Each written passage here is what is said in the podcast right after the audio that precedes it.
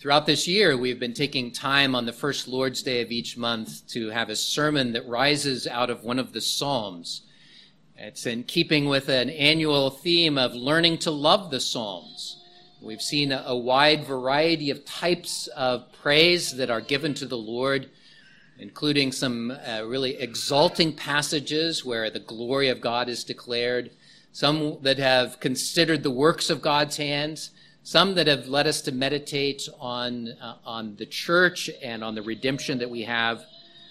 Today we will be uh, thinking of Psalm 130, hearing it read, and I'll preach from it. It is what we call a penitential psalm, a psalm of repentance. Listen as I read Psalm 130. A song of ascents. Out of the depths I have cried to you, O Lord. Lord, hear my voice. Let your ears be attentive to the voice of my supplications. If you, Lord, should mark iniquities, O Lord, who could stand? But there is forgiveness with you, that you may be feared. I wait for the Lord. My soul waits, and in his word I do hope. My soul waits for the Lord more than those who watch for the morning. Yes, more than those who watch for the morning. O Israel, hope in the Lord. For with the Lord there is mercy, and with him is abundant redemption. And he shall redeem Israel from all his iniquities.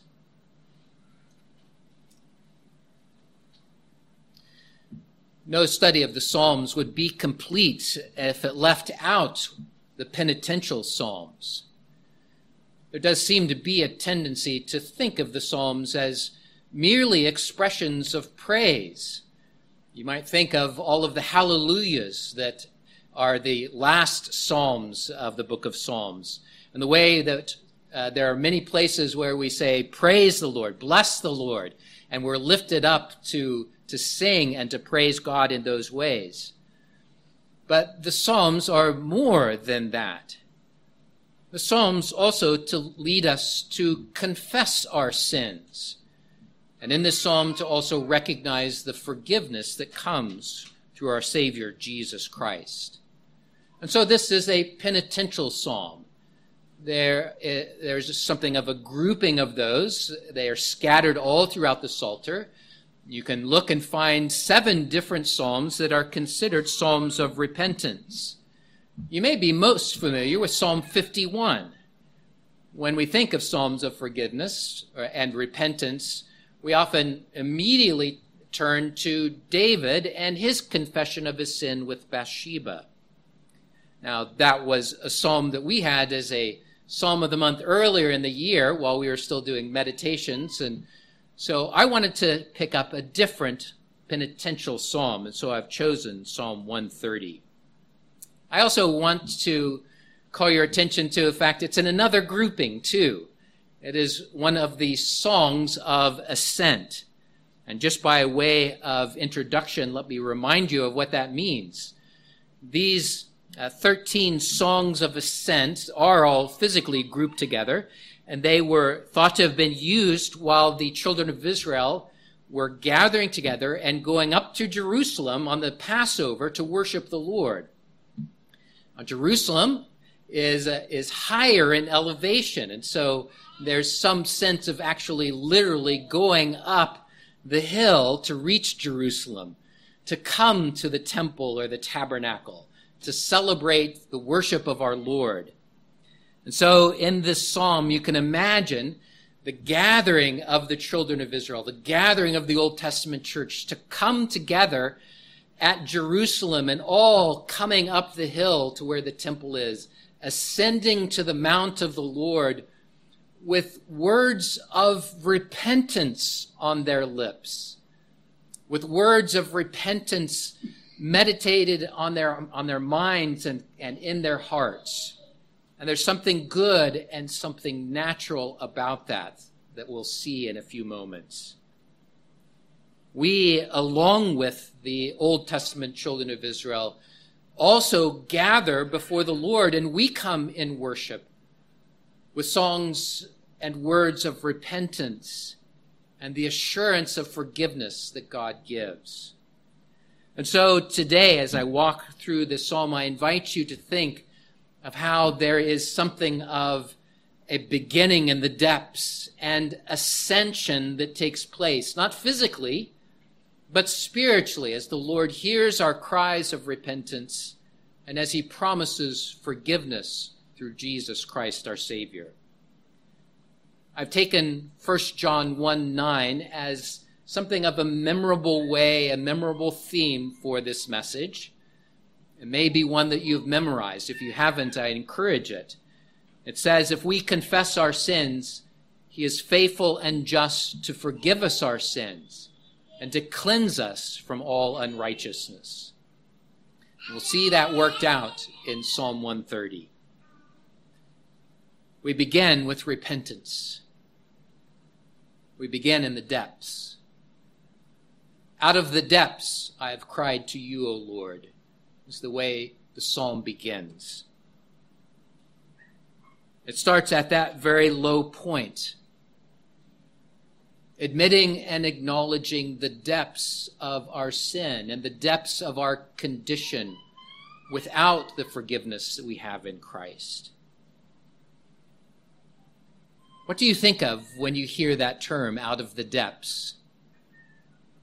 Maybe, maybe the children think of going swimming during the summertime. There's a shallow end and there's a deep end at the pool, right? And if you haven't learned how to swim yet, do you ever go and swim in the deep end? Uh, not yet. It's because without knowing how to swim, you would sink under the water. The Old Testament writers use the word depths to refer to the dangers of the sea. It was a very dangerous thing to go sailing on the Mediterranean or even on the smaller uh, Sea of Galilee or the Dead Sea. It was dangerous because your boat could be upset, you could be turned over, and then overwhelmed by the raging of the sea, covered by the waves, and be drowned underneath them. So there's something of a terrifying expression by that phrase. Out of the depths I cry to you. The psalmist and the rest of the Old Testament attaches then to that physical fear of the ocean and the seas. They attach to it a similar type of distress that comes upon us spiritually because of our sin. Out of the depths of my sin, I cry to the Lord. It is a common phrase, and I'll just call your attention to one other place that makes it uh, as clear as this as well. Psalm 69 says, Save me, O God, for the waters have come up to my neck. Just imagine the, the terror of, of not being able to get out. The waters have come up to my neck. I sink in deep mire where there is no standing. I have come into deep waters where the floods overflow me. because of our sin, we are in this condition. Without the salvation of Jesus Christ, we are dead in our sins. It's not just like we are floundering in the water trying to keep our head up. It is worse than that. We are, in fact, dead at the bottom of the ocean completely overwhelmed by our sin.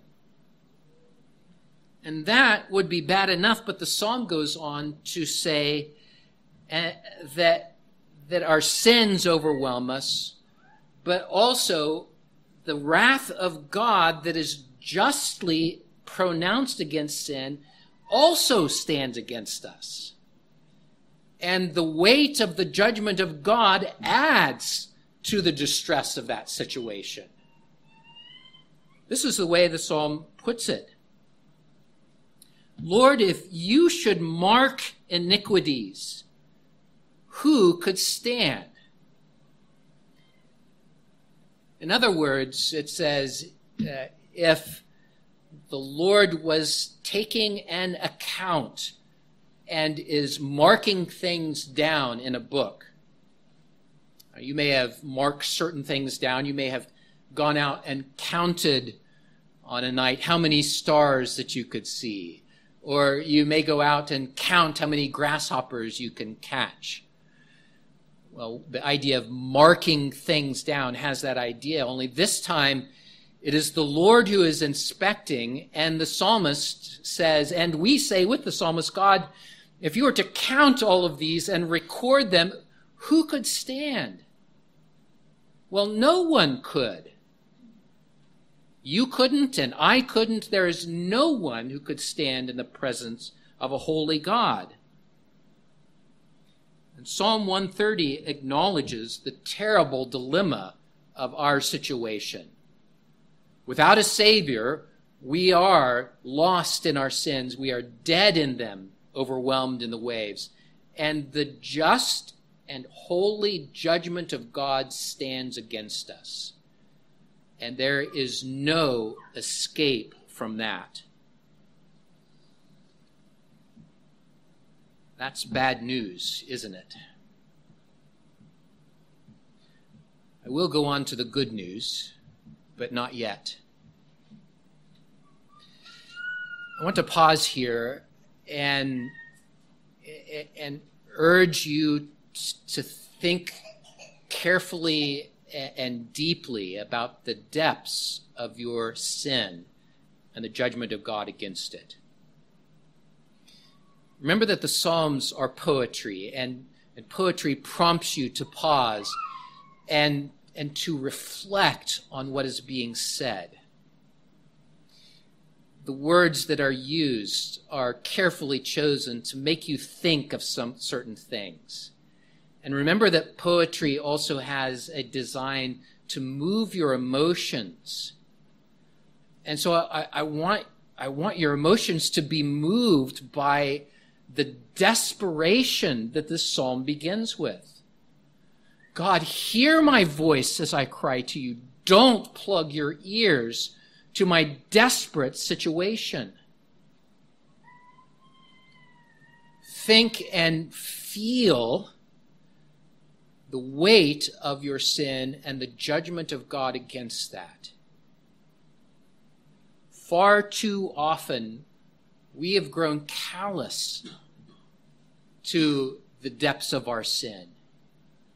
Far too often, we become cavalier about our condition before God. And far too often, I think our culture just tries to bypass the subject of sin altogether. And it may be that you today are even doing that. Oh, there goes Pastor again, preaching on the subject of sin. Why is he so heavy on this? What's up with that? Doesn't he know it makes me feel bad?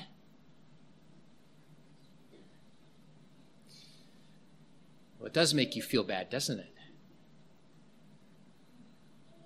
And I hope it makes you feel bad.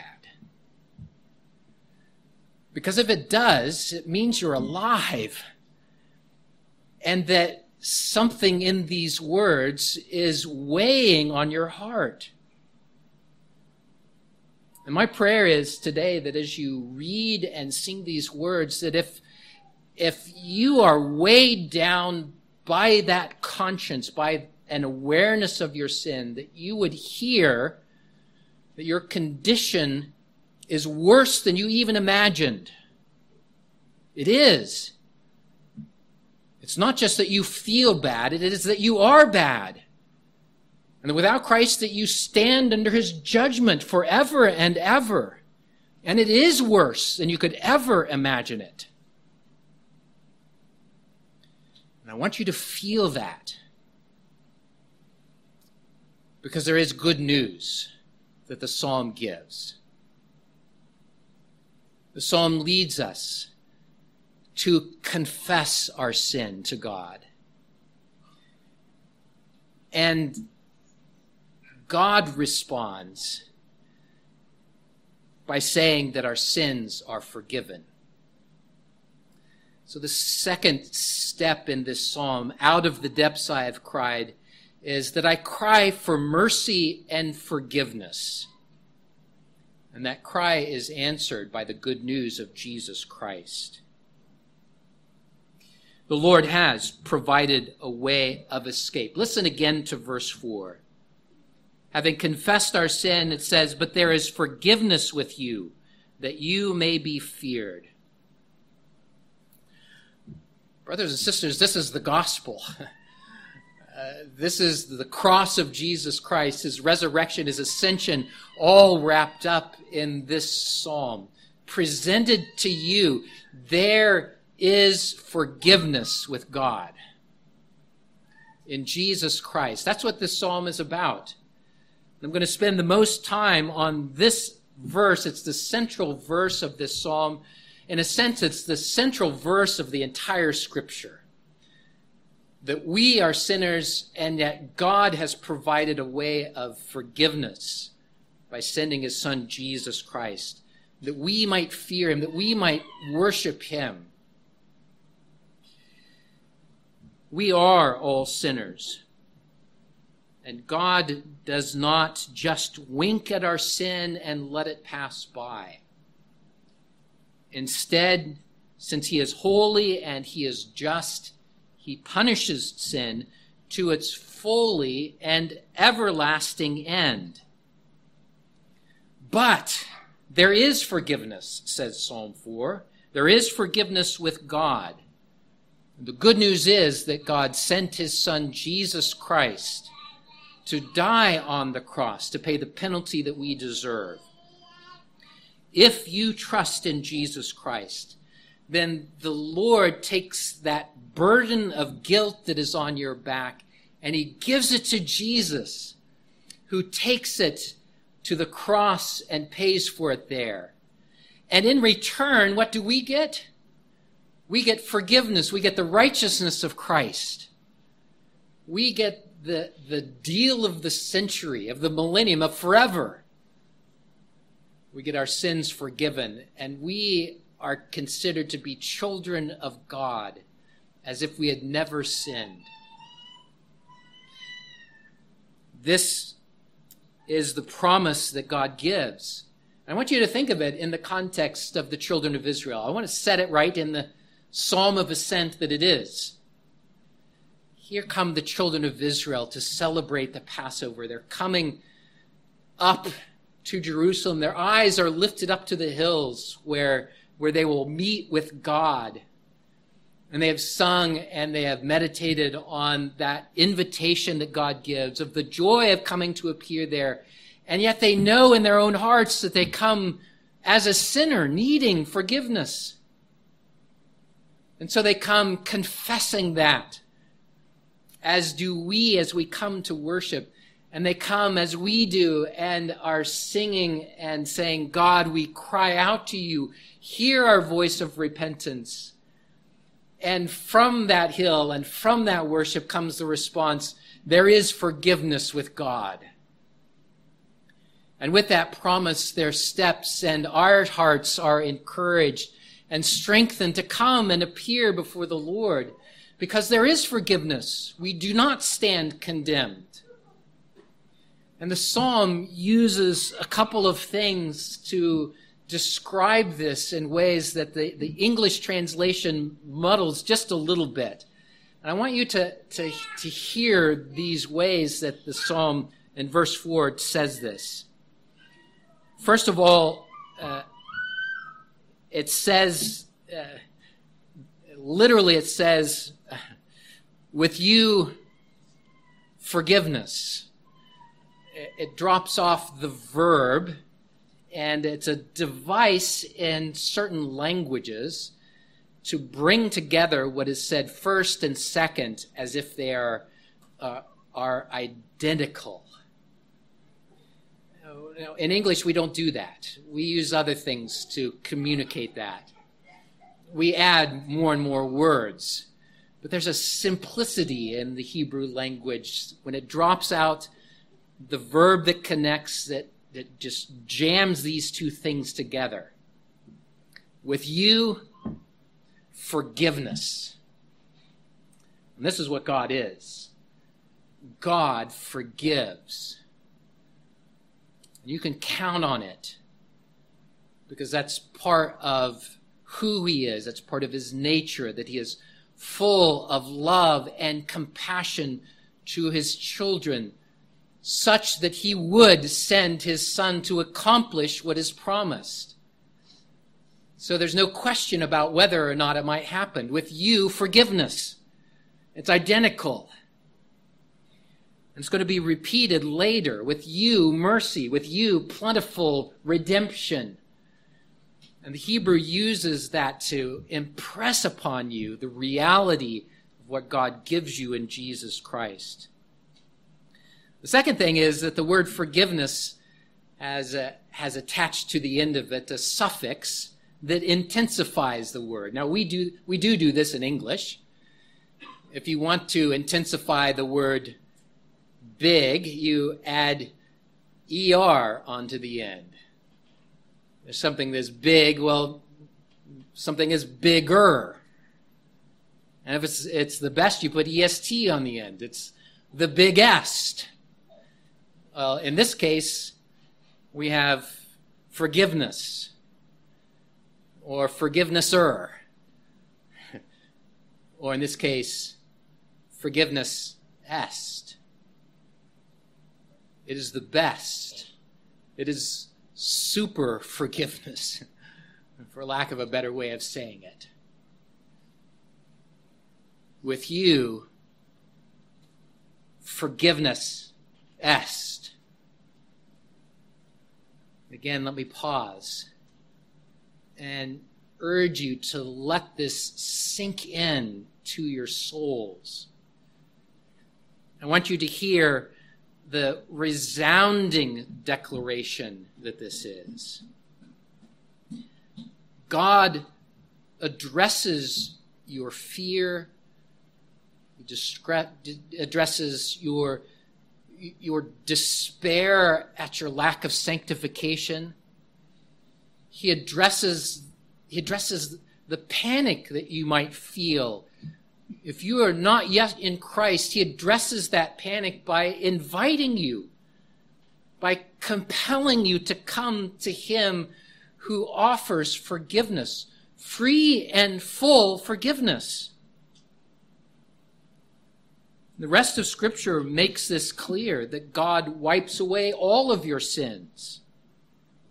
I read uh, earlier from 1 John chapter 1 now, remind you that if you confess your sins, God is faithful, God is just to forgive us our sins and to cleanse us from all unrighteousness. Or think of Ephesians 1 that I read as our call to worship. In Him, that's Jesus, we have redemption through His blood, the forgiveness of our sins. This is the promise that God gives to you that in Jesus Christ your sins are forgiven. And he forgives you now. He forgives you now, not later.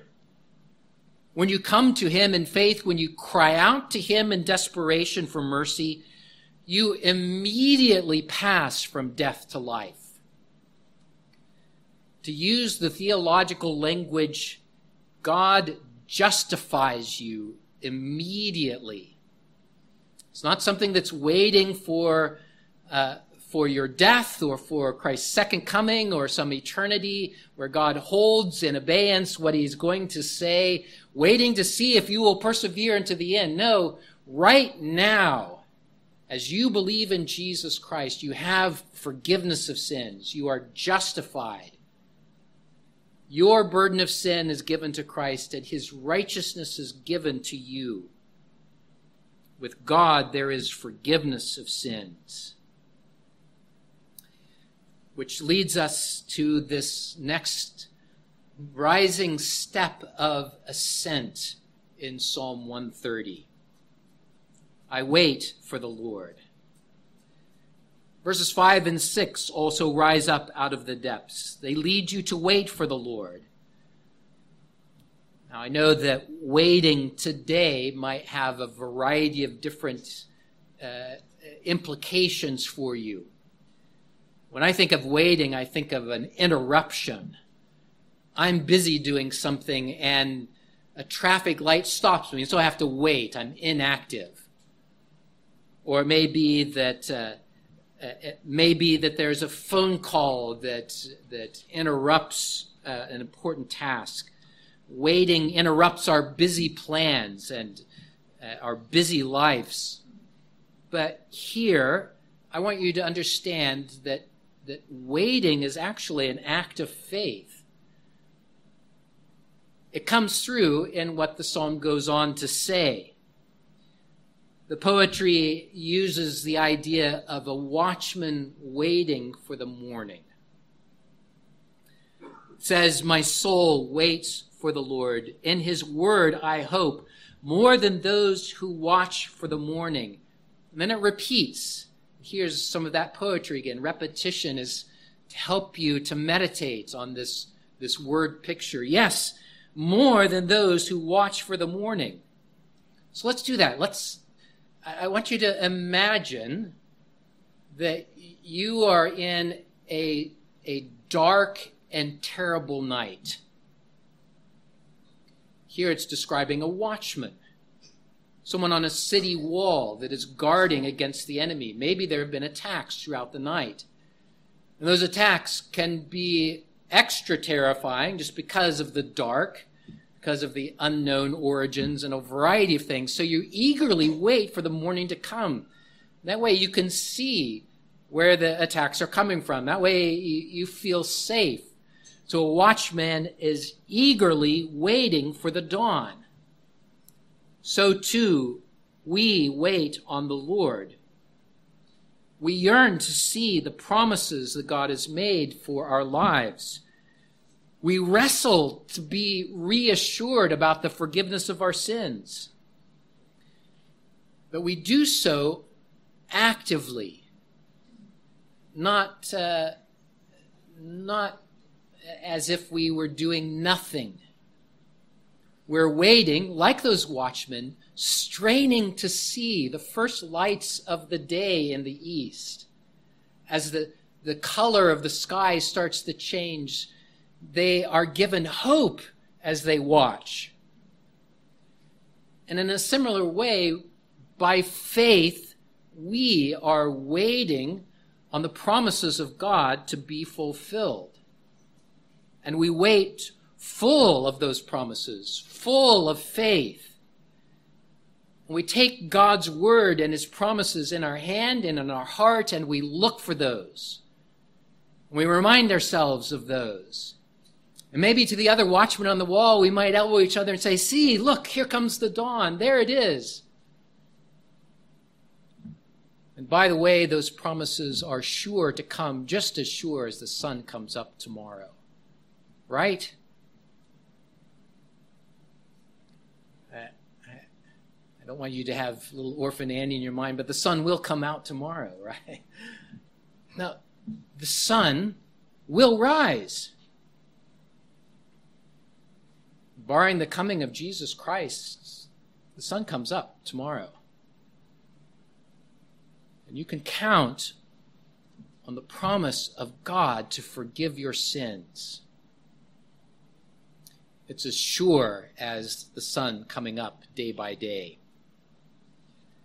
As you wait for the Lord and as you sing this psalm, meditate on that watching and waiting and uh, Take these words and encourage the watchmen around you with similar hope.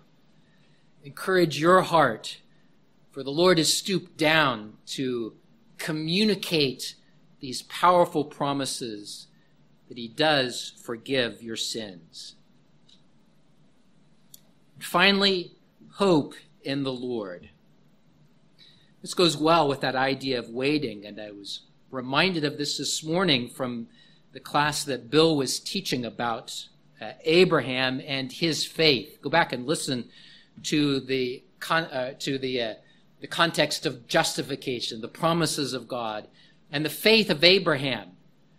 And from Romans, it says that Abraham was fully convinced that what God has promised he will surely do. And isn't that faith? Isn't that what Psalm 130 is all about? That what God has promised he will surely do. So we wait in faith and we wait in hope. And verses 7 through 8 close the psalm giving something of a summary and then the imperative wait upon the Lord. The summary is this that with the Lord there is mercy, with him there is abundant redemption. And remember that it uses that, uh, that powerful language item.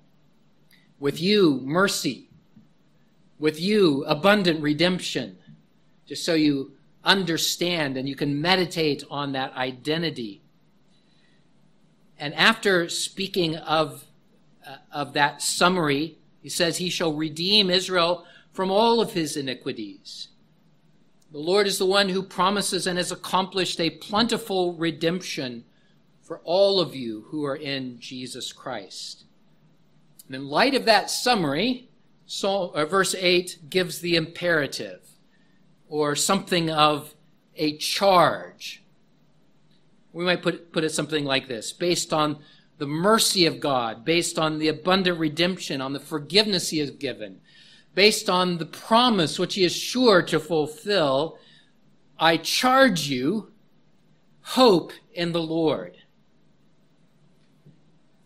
Against all hope, God has provided you mercy in Jesus Christ coupled with the waiting on the Lord of the previous verses, we can see the wonderful progression, the ascension that this psalm gives to us. We come penitently to the Lord. Out of the depths, we cry to him.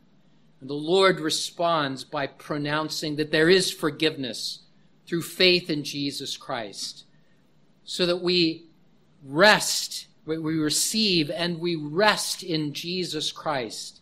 And we hope in the word that he has given to us. I want to close with the, these closing words, actually not from the psalm, but from the entirety of the scriptures. As reminded of the close of Revelation 22. And I want you to hear these verses that uh, describe the hope the waiting, the longing, the yearning that we have to see our Savior face to face. Behold, I am coming quickly, and my reward is with me to give to everyone according to his work. I am the Alpha and the Omega, the beginning and the end, the first and the last. Blessed are those who do his commandments, that they may have the right to the tree of life, and may enter through the gates into the city.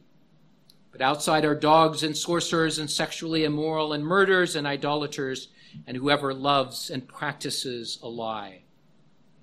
I, Jesus, have sent my angel to testify to you these things in the churches. I am the root and the offspring of David, the bright and morning star. And the Spirit and the bride say, Come. And let him who hears say, Come. And let him who thirsts come. Whoever desires, let him take water, the water of life freely. He who testifies to these things says, Surely I am coming quickly. Amen. Even so, come, Lord Jesus. The grace of our Lord Jesus Christ be with you all. Amen. Let's pray.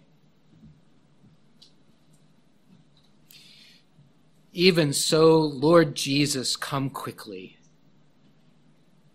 Lord, our hearts are longing for you.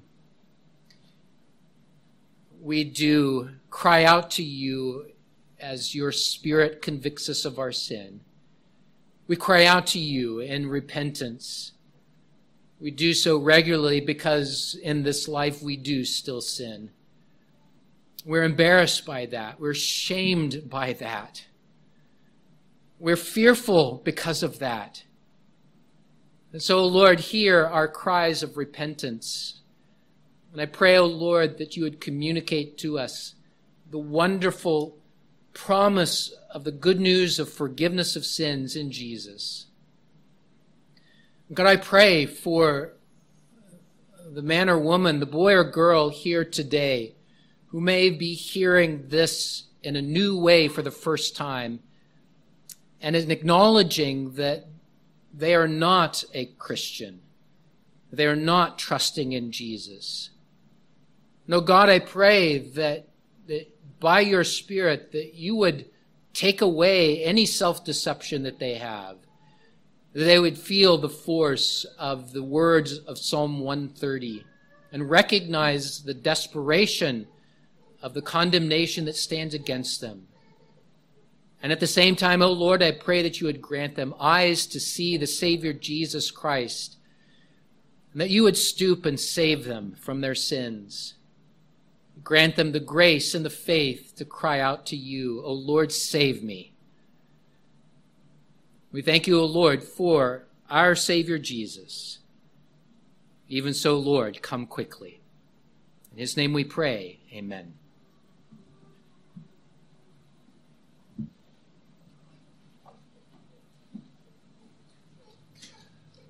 Let's sing these words together. Psalm 130, selection A. Please stand to worship the Lord.